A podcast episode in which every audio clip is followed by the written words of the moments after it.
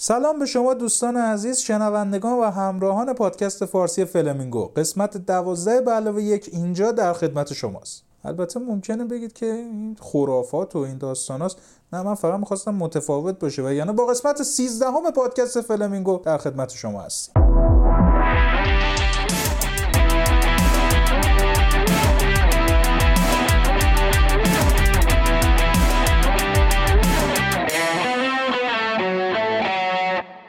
سلام دوباره به همه. امروز جمعه است 25 سپتامبر و 4 مهر. چهار تا مقاله داریم که برای اینکه مثل دفعه قبل زشت نباشه یکیشون راجع به کووید هست. بریم مقاله اول با هم گوش کنیم.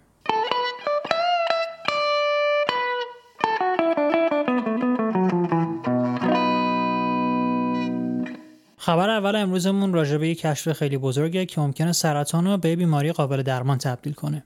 خب چرا سرطان بیماری کشنده یا اصلا چی میشه که افراد در اثرش میمیرن؟ همونجور که می‌دونین شاید شنیده باشین خیلی ها میگن که یارو سرطان گرفت ولی جراحی کرد خوب شد یا شیمی درمانی کرد خوب شد یا اینکه اشعه بهش تابوندن و خوب شد. ولی از یه جایی به بعد دیگه سرطان افراد رو می‌کشه. چه فرقی هست بین اون سرطان های اولی و این آخرا که افراد رو می‌کشه؟ خب تا زمان این سرطان به صورتی توده هست. یعنی شما در نظر بگیرید که توپ کوچیک یه جایی از بدن هست ولی فقط همون جای بدنه. تا موقعی که تو این مرحله است شما می‌تونین که خب اون قسمت بدن رو باز کنین و تو در در بیارین و فرد درمان میشه. از یه جایی به بعد این سلول سرطانی طی یه فرآیندی به اسم متاستاز پخش میشن توی کل بدن.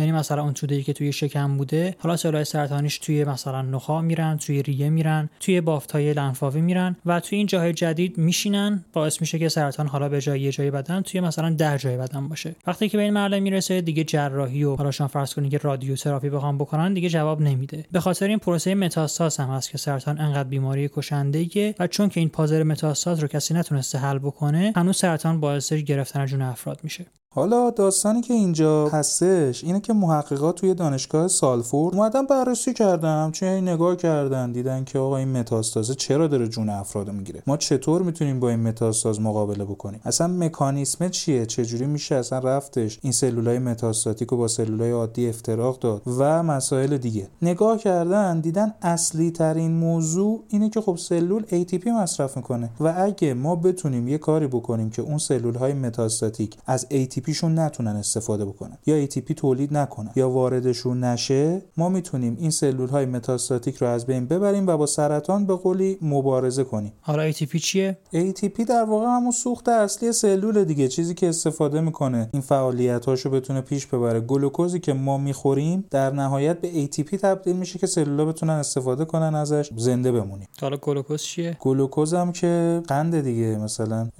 چی؟ چای شیرین. بله مرسی. آره. خب حالا بریم سراغ بقیه داستان. از قدیم ما یه دارویی داریم یا آنتیبیوتیکی به اسم داکسیسیکلین. خیلی استفاده میشه وسیع الطیف هم اساسا. و شاید خیلیاتون باهاش آشنا باشید شاید هم نباشید. از سال 1967 approve شده. محققا توی این مقاله ما خیلی نگاه ویژه‌ای داشتن به داکسیسیکلین. چرا؟ چون که یه سری اثرات ضد سرطانی ازش دیدن. یه سری اثرات ضد متاستاتیک اینجوری بگم باز بهتر ازش دیدن. و بر اساس این داکسیسیکلین اومدن یه سری داروهای جدید ساختن. یعنی این داکسیسیکلین رو گذاشتن base یه سری مواد شیمیایی دیگه بهش اضافه کردن هی تست کردن مواد شیمیایی مختلف و آخر سر به یه ترکیبی رسیدن به اسم Doxy-Myr که ترکیب داکسیسیکلینه با myristic acid که 14 تا کربن داره. یه اسیدیه که 14 تا کربن داره. دیدن که این ترکیب 5 برابر بیشتر از داکسیسیکلین تنها می‌تونه با سلول های سرطانی مقابله کنه مبارزه کنه و از بین ببرتش.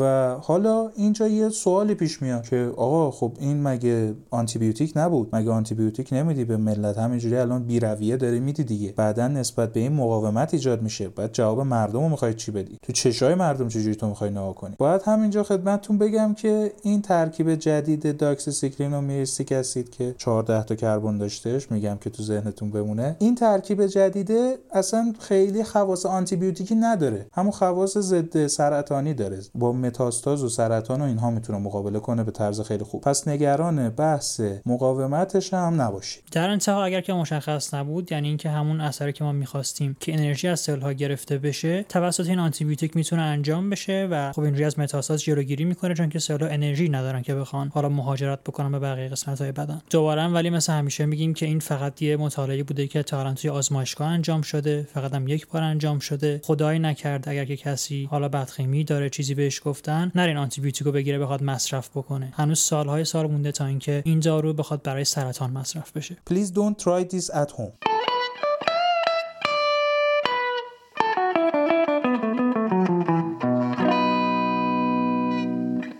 عنوان مقاله دوممون میگه که صحبت کردن فعالانه به دو زبان مختلف می‌تونه زوال عقلی ما رو یه مقداری به تاخیر بندازه. خب یه ترمی اینجا ما داریم یه اصطلاحی داریم به اسم mild cognitive impairment یا اختلال خفیف شناختی یا یه چیزی که مثلا می‌تونیم بهش بگیم که یه تو مایه های دمانس یا زوال عقل. اینطوری بذارید براتون بگم شاید اینطوری فهمش راحت تر باشه. ما کل زندگیمون رو اگه در نظر بگیریم از بچگی تا اینکه مسن بشیم و حالا سنمون خیلی بره بالا یه حالت نمودار زنگوله ایه که هر چقدر حالا بچه باشیم یا هر چقدر پیرتر بشیم دیگه مثل جوونیا میگن که طرف sharp نیستش. خیلی خوب شاید نتونه کارا رو انجام بده. خیلی سریع نیست تر و فرز نیست. اینجوری شاید بهتر باشه. یا خیلی ها ممکنه که به آلزایمر برسن یا به دمانس برسن. مثلا ممکنه بگن که طرف مغزش مقدار کوچیک شده و اینا. کلا منظور ما از mild cognitive impairment یا اختلالات خفیف شناختی همین قضیه است. یه, یه چیزیه که نمیشه ازش گریخت. اینطوری باید بهتون بگم که سن که رسید به 50 حالا به 50 که نه به 60 70 80 رسید واقعا فشار میاد به چند جا و اینو مشاهده کردن توی همین مقاله دیدن توی اون کشورهایی که معمولا مردم به دو تا زبون صحبت می‌کردن 50 درصد این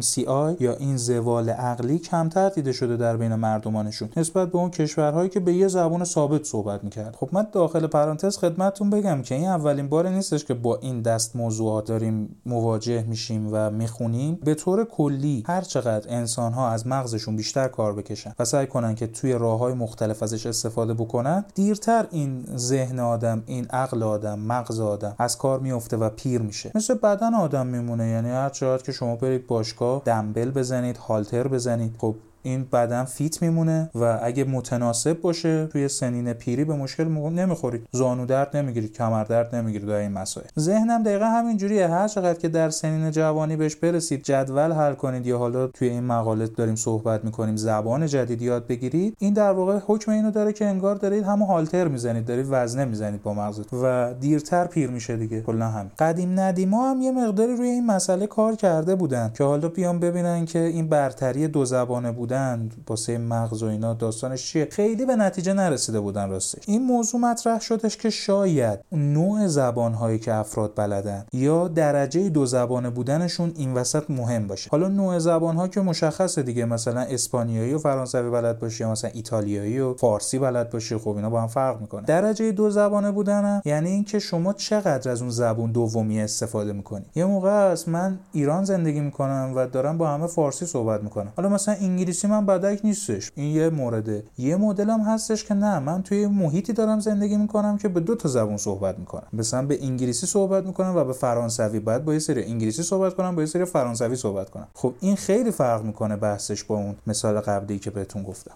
خب تا اینجا گفتیم چی؟ گفتیم که یه سریا مطالعه انجام داده بودن دیده بودن که نتیجه خوب داره دو زبانه بودن. یه سری هم نتیجه نگرفته بودن. حالا توی این مقاله چی کار کردن؟ گفتن که خب ما بیایم این تئوری تست بکنیم که شاید درجه دو زبانه بودن تاثیر داشته باشه. چیکار کردن دقیقا؟ اومدن و 63 نفر فردی که سالم بودن از نظر شناختی مشکل نداشتن و برداشتن. از اون طرف 135 نفر با این بیماری MCI یا زوال خفیف عقلی رو برداشتن. مثلا کسی بوده که حافظش اختلال داشته. و از اون طرف هم 68 نفر رو برداشتن که انتهای طیف بودن. یعنی اینکه بیماری آلزایمر داشتن که خب شایع نوع دمانس هم هست. افرادی هم که شرکت کردن توی مطالعه از توی شهر بارسلونا برداشته شده بودن. اونجا اکثر افراد هم به کاتالان صحبت می‌کنن هم به اسپانیایی. به این افراد یه سری پرسشنامه دادن بررسی کردن که هر فرد از هر کدوم از زبانها چه مقدار استفاده می‌کنه. و از این طریق یه چیزی مشخص کردن به اسم درجه دو زبانه بودن. یعنی که شما زیاد استفاده می‌کنین از دو زبان یا از یکی کمتر. از اون طرف هم یه سری بررسی دیگه انجام دادن. ببینن که تشخیص بیماری اینها کی بوده و اینکه علائمشون کی شروع شده بوده در چه سنی. و یه سری تست هم انجام دادن برای اینکه ببینن از نظر فعالیتی عملکردشون به چه صورت هست. آیا از اون طرف هم اختلال دارن یا نه؟ خب گفتیم که به دو دسته اطلاعات رسیدن. یک دسته اطلاعات راجع به اینکه هر شخص چه میزان از زبان ها استفاده می‌کنه. از اون طرف علائمش که شروع شدن. دیدن که موقعی که شما دو نفر رو مقایسه بکنین با هم دیگه. هر دو دو زبانه ولی یکیشون کمتر از زبان دوم استفاده می‌کنه. دومی بیشتر استفاده می‌کنه از زبان دوم. دیدن که وقتی که شما این ارتباط رو برقرار بکنین هر میزان که بیشتر استفاده بکنین از زبان دومتون در سن دیرتری هم دچار زوال عقل میشین و در واقع محافظت میشه از سلهای مغزتون در برابر آسیب. پژوهشگر این مقاله این موضوع رو اینجوری توضیح میده که شما فرض بکنین توی سالیان سالهایی از این زبون میرین به اون زبون. این باعث میشه که مغزتون عادت بکنه از سیستمهای دیگهش بهتر استفاده بکنه. یعنی اینکه فقط یه سیستم نداشته باشه که اگه آسیب دید دیگه نتونه کاری بکنه. اون رزرو شناختیتون که در واقع توانایی ذهنتون هست. برای محافظت از خودش در برابر آسیب‌های مغزی میره بالاتر. So می آمیگوس ادوایس من به شما این هستش که سعی کنید two or three language داشته باشید حتما. برای اینکه دمانشیا ریتش توی شما significantly کاهش پیدا می‌کنه و در کل به حال زندگی بهتری دارید و توی انتهای زندگی خرف نمیشید دیگه. چاو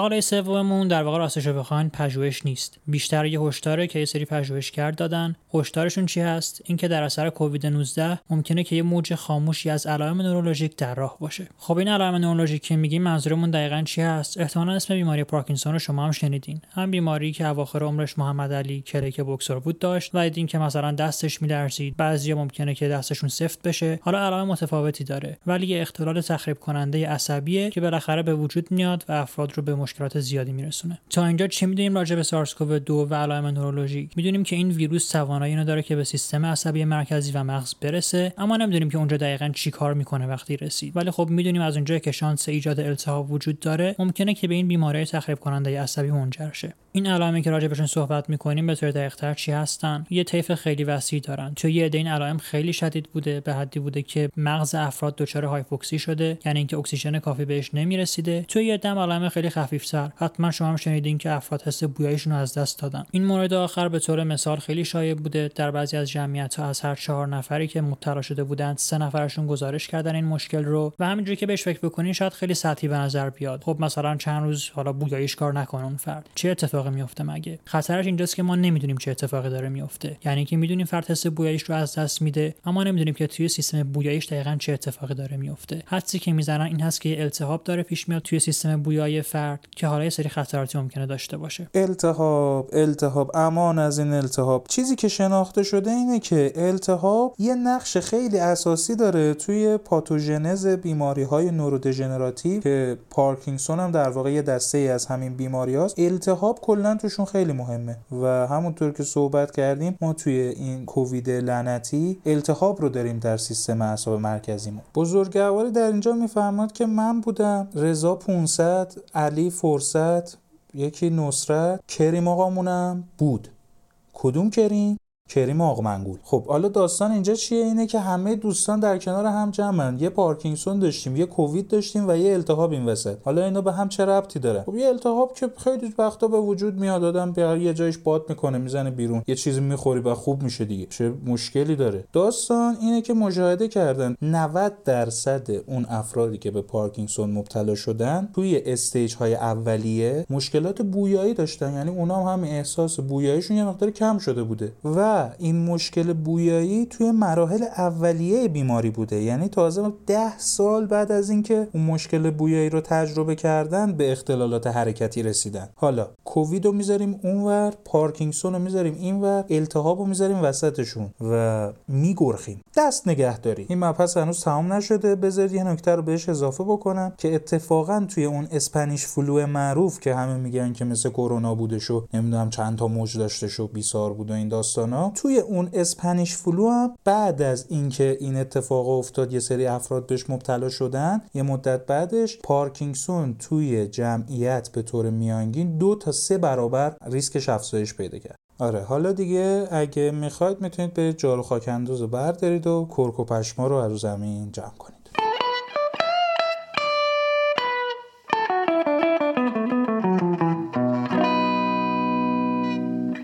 عنوان مقاله چهارممون میگه کانابینوئید ها ماده موثره گل ماریجوانا یا حالا هر داستانی که می‌شناسید باعث یه تغییراتی توی مغز میشه که مشکلاتی رو توی ارتباط اجتماعی افراد به وجود میاره. خب همونطور که می‌دونید ما مغز داریم.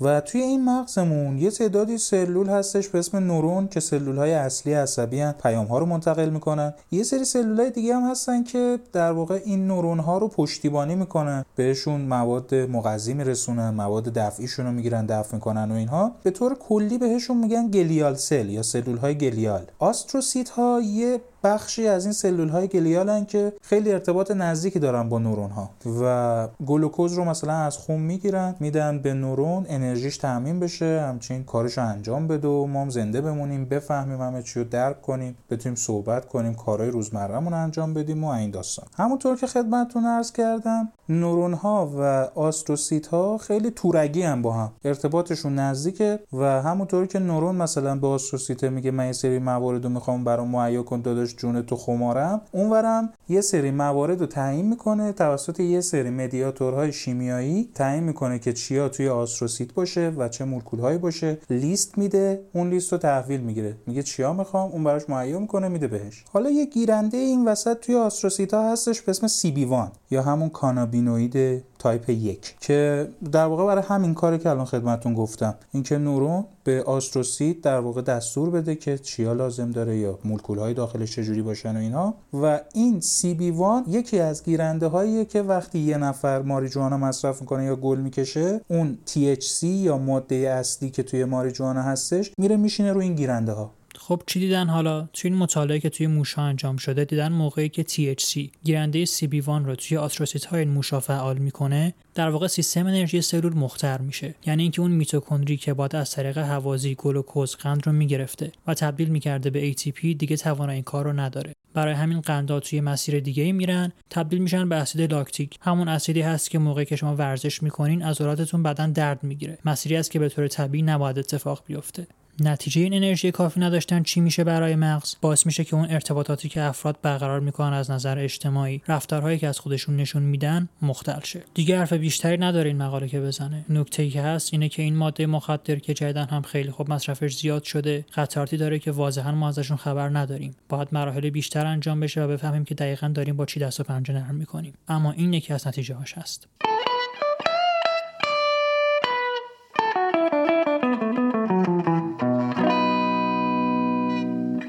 خب بازم اصلا میشه خیلی ممنون که همراه ما بودین. گوش دادین داستانا رو اگر هر کامنتی بود مثبت یا منفی خیلی خوشحال میشیم بشنویم. در کل هر نظری داستان انتقاد پیشنهاد باشه. ما در خدمتتون هستیم. اینکه حالا اجرامون چطوره دوتایی با هم اجرا کنیم یکی یکی اجرا کنیم. 5 تا قسمت آریان بگیره بعد 5 تا قسمت بیام من بگیرم. یا حالا هر مورد دیگه رو می‌تونید باهامون در میون بذارید. ما بررسی می‌کنیم و این مسائل. مثل همیشه لینک توی قسمت description هستش. لینک تمامی مقاله. همه قسمت هم هستش. شما می‌تونید برید و با دریای علم مواجه بشید و خودتون رو توی دریای علم غرق کنید. البته قویا خدمتتون اینجا دوباره تاکید می‌کنیم که لطفا توی محل هایی که تابلو نصب شده لطفا در این مکان شنا نکنید. دیگه اونجاها رو حواستون باشه نرید شنا نکنید. ممنونم.